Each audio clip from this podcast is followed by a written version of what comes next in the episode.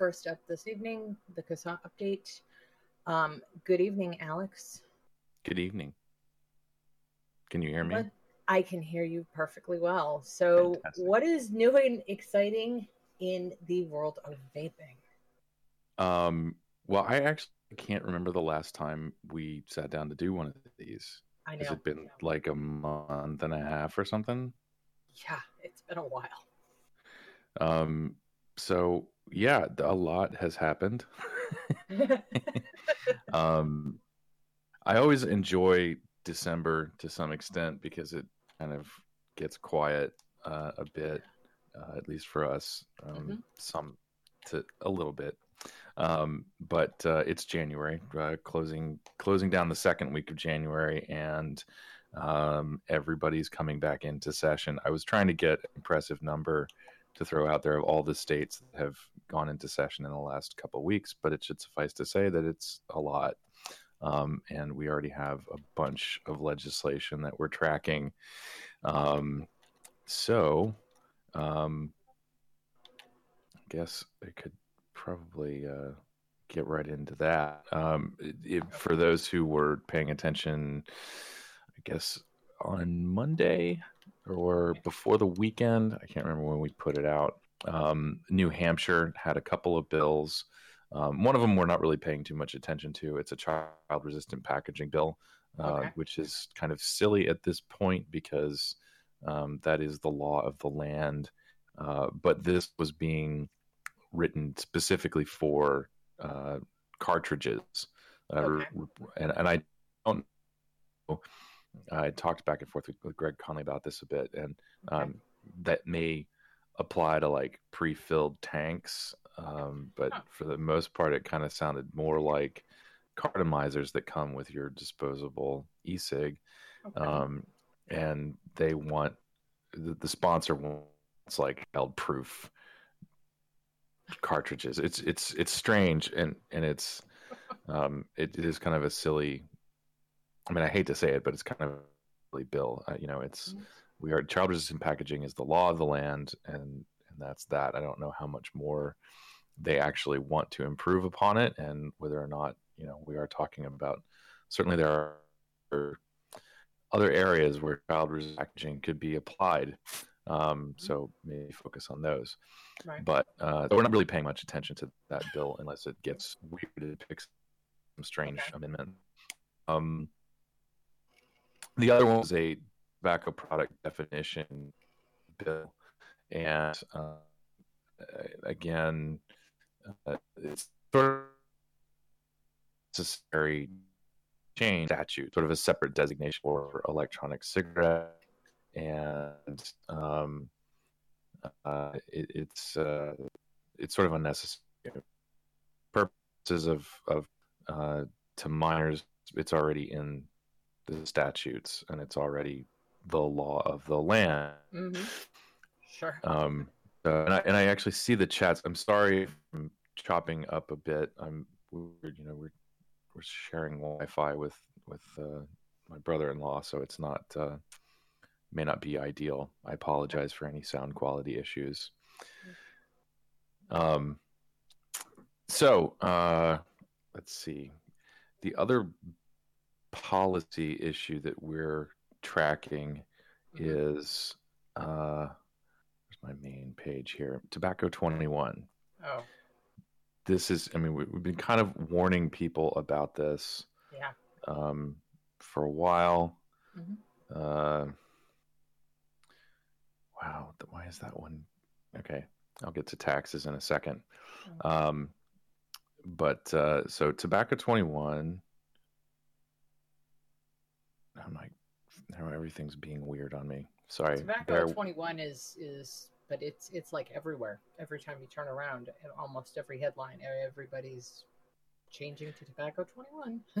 yeah it's still you know the municipalities are doing it and um uh and and states are, are jumping on board so um new jersey not a surprise new jersey's been trying to raise the age to 21 for a couple of years now several uh counties and municipalities in new jersey have already raised um, the the age. Uh, I just found out that my city, Union City, New Jersey, um, uh, uh, jacked it up, uh, and uh, so we have tobacco 21 legislation in New York State, in Mississippi, in Texas, Iowa, Nebraska, Oregon, and Washington so far. Uh, and I was actually just going through our list of new discoveries before we came on, so there might be a couple more in there. Oh, um, and uh, and then I was just looking at taxes. There's a tax bill that just got introduced in Massachusetts, um, and this is a uh, forty percent wholesale tax. Uh, fortunately, they if if there is a bright side to this, um, they did not opt for a floor tax like uh,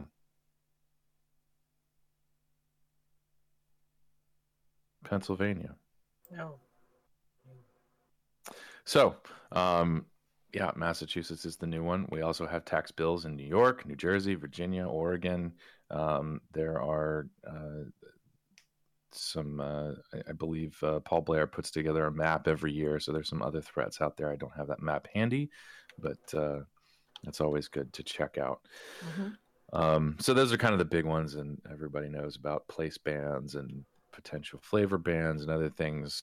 Um, there's also licensing bills are going to be something to pay attention to. It's difficult for us to engage on unless they get really ridiculous, but um, licensing bills are certainly picking up some steam, and the problems there can be.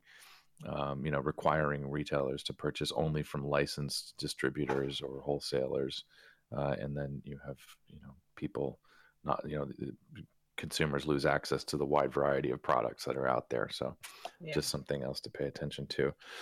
Um, and then I'm I apologize if I'm rushing and speaking too quickly, but I uh, I need to get to dinner. Um, the uh, other thing, the two things that came up while we were not doing these things, I'm sure people are. Um, have, hopefully have kind of seen posts about FDA announcements yeah. that have been happening. Um, before today's, uh, there was the announcement that the FDA will be holding a workshop on uh, battery safety, and mm-hmm. This is coming up in April. Um, yeah. uh, we're not exactly. We're still working. We are we are working since this is new. We were working on what kind of uh, input we might CASAA might have uh, in this workshop. Um, I've uh, been put together with some some people that should be regarded as experts, uh, not just in batteries uh, as they are used for electronic cigarettes, but generally batteries. Um, and so uh, we'll be working on our own contribution to that. Um, so more to come for that.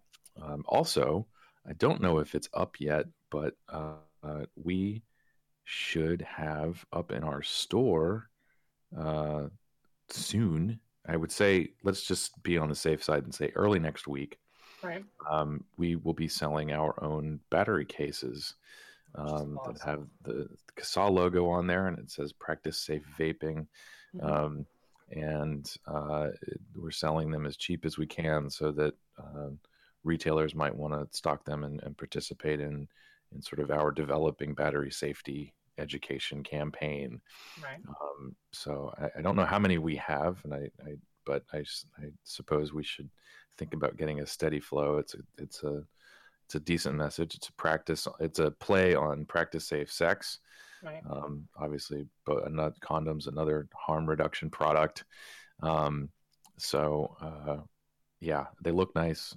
They are uh, durable and uh, you know promote safety. So be on the lookout for that. Mm-hmm. Uh, the other thing uh, from the FDA came out today. Uh, I, was it today or yesterday? I think it was today.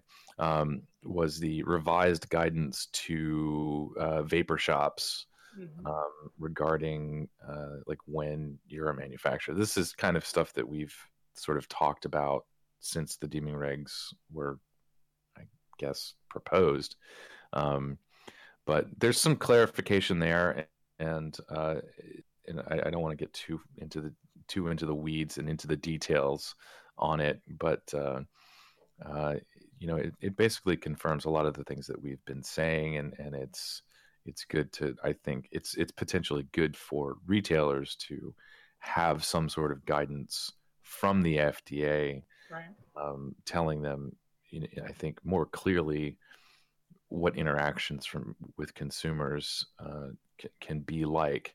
Uh, I have seen some sort of misinterpretations of the deeming rule, and uh, to the extent that people think that they can't even demonstrate how to put together a product. Um, it, you know, you can show somebody how you can have a display piece that you put together yourself and show someone how to do it Mhm. it's a it's a very silly way to have to do things, but um, you are allowed to do that uh, as long as you're not putting it together for them. And so this guidance, uh, just at first blush, you know, reading it over, just sort of you know puts it in writing that that is actually something that you can do. Um, uh, if anything, uh, there is a small entertainment value to reading the guidance because um, one of the scenarios that it sort of sets up is if a consumer comes in uh, with an atomizer and wants you to put a, a new coil on it that's a different resistance Right. than you know what the manufacturer specs say or what they had on there before Mhm. well, you'll need to file a pre-market tobacco application in order to do that. And as I'm reading this, I'm thinking to myself, I was like, this is this there's some there's some satire in here. There's something like this is a video. Someone walks in and says, Hey man, can you put a coil on my atty? And you know, it's like, okay, so that'll be it'll probably be about five years. Uh, and uh, I'm gonna need probably two to ten million dollars. Will that be cash or check? You know? It, uh, it's utterly ridiculous. They really don't understand the product. They don't. I, I think I think they do. I just don't think they understand how absurd they're being. Um, no, I, I think this is the scenario that they want, um, and it's uh, and it's sad. Yeah. Yeah. Oh, well, So uh, so um, well, on that cheery note, um, I guess I will be coiling my own devices from now Yeah. on. I, you know, worst case, the guy behind the counter or girl can show you how to do it. Mhm. and that is still you know fair ball. Um so and there's some other things in there i think that that retailers should be interested in. And, and generally i think consumers can benefit from reading these guidance documents. Um, i would like to to put something together. Possibly we'll post something up over the weekend. Um, possibly um, you know telling consumers what they can expect when they walk into a vape shop Mhm. um, but you know it, it, it's good for consumers to be aware so that they're not walking into shops blind and you know when the person behind the counter says well i can't do that for you you know Right. hopefully avoids some uncomfortable yelling and screaming about bad customer service so um, i think there's a role that we can play there to help inform people um, so yeah that's that. And i i really quickly i know i said i was going to keep this to 15 minutes but um it's a new year. We have a new congress in dc Mhm. um there are lots of things going on. Um you know we're we're going to have a new secretary of health and human services. Mhm. um, this person hasn't been confirmed yet, but that's on the horizon. Hopefully, this is somebody who has a completely different attitude about tobacco harm reduction, um, which may open the door to some policy changes for us. That would be great. Um, ultimately, you know, hopefully with the new administration, we can look forward to some sort of core, you know, culture change at the FDA. Uh, that's, you know, a, a, we need an FDA that's more open to tobacco harm reduction. Yeah. Um, so uh, that's that's one thing to look forward to. Mhm. Uh, the Cole Bishop Amendment or something like it is still on the table. Uh, it is not necessarily our only shot, Mhm. but that that effort to modernize the predicate date Right. is still very vital. Um, Mhm. There will be an omnibus bill or cromnibus uh, that comes through in March, I believe, the end of March, beginning of April right. uh, is what people had had, had sort of been extended to, Mhm. um, and and it the, the the Cole Bishop language is still in that that omnibus bill. Right. Um, so that's still something to keep our eyes on. Um, Mhm. And I'm not going to go into details, but there is also uh, the potential, the likelihood of uh, Mhm. completely separate legislation being introduced. Um, and I, I, I don't really know how much I can talk about it. All I can tell you is that it's different than it's not just modernizing the predicate date. Um, Right. And it could be far more substantial than uh, than that. But Mhm. uh, it is entirely likely. It is, is something that we have been talking about that both of these efforts will be are part of a large the larger strategy. Um, we are not talking about competing legislation here. Cole Bishop doesn't compete with this other bill. This other bill doesn't compete with Cole Bishop. Um, it is it is the two things working together. Mhm. Um, I think people working in this issue acknowledge that manufacturers and retailers need some ray of hope in order to keep doing what they're doing and stay in business. Mhm. Uh, and modernizing the predicate date is, as a first step, absolutely vital to keeping that going. Because Mhm. when we start talking about uh, changing, uh, changing laws, just changing the Food, Drug, and Cosmetics Act, changing the Tobacco Control Act, whatever, Mhm. when we get that deep into it, the likelihood of success starts going down. It becomes more and more challenging to get something like that passed. So, Sure. Um, what anything that we can do, whether it's a legislative strategy or other legal strategies, uh, to hedge our bets and try to keep the industry going uh, and protect our access to these products, um, we need to consider that all to be a part of one big strategy. So, um, I know that there was a lot of, uh, as far as I'm concerned, nonsense that happened last year with this whole idea that Cole Bishop and HR 2058 were competing bits of legislation. Mhm. Um, that was never the case. And uh, I think people misrepresented that scenario to the community. And people broke off in these weird factions of, you know, like support 2058, no support Cole Bishop, no support. And, and you know, it, it ultimately caused a lot of confusion. And, um, and it really just wasn't. Oh, right, and it, it didn't need to. Um, they, they both they were both um, essentially seeking to do the same thing, so it, it didn't need to cause any sort of factions. Yeah, exactly.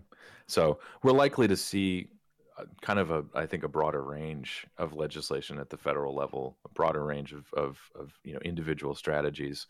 Mhm. Um, but there, at this point, it's not, uh, it wouldn't be fair to say that it's going to be one or the other or, you Right. know, or anything. It's, it's, it's important to note that uh, all of these things are going to be working together. Mhm.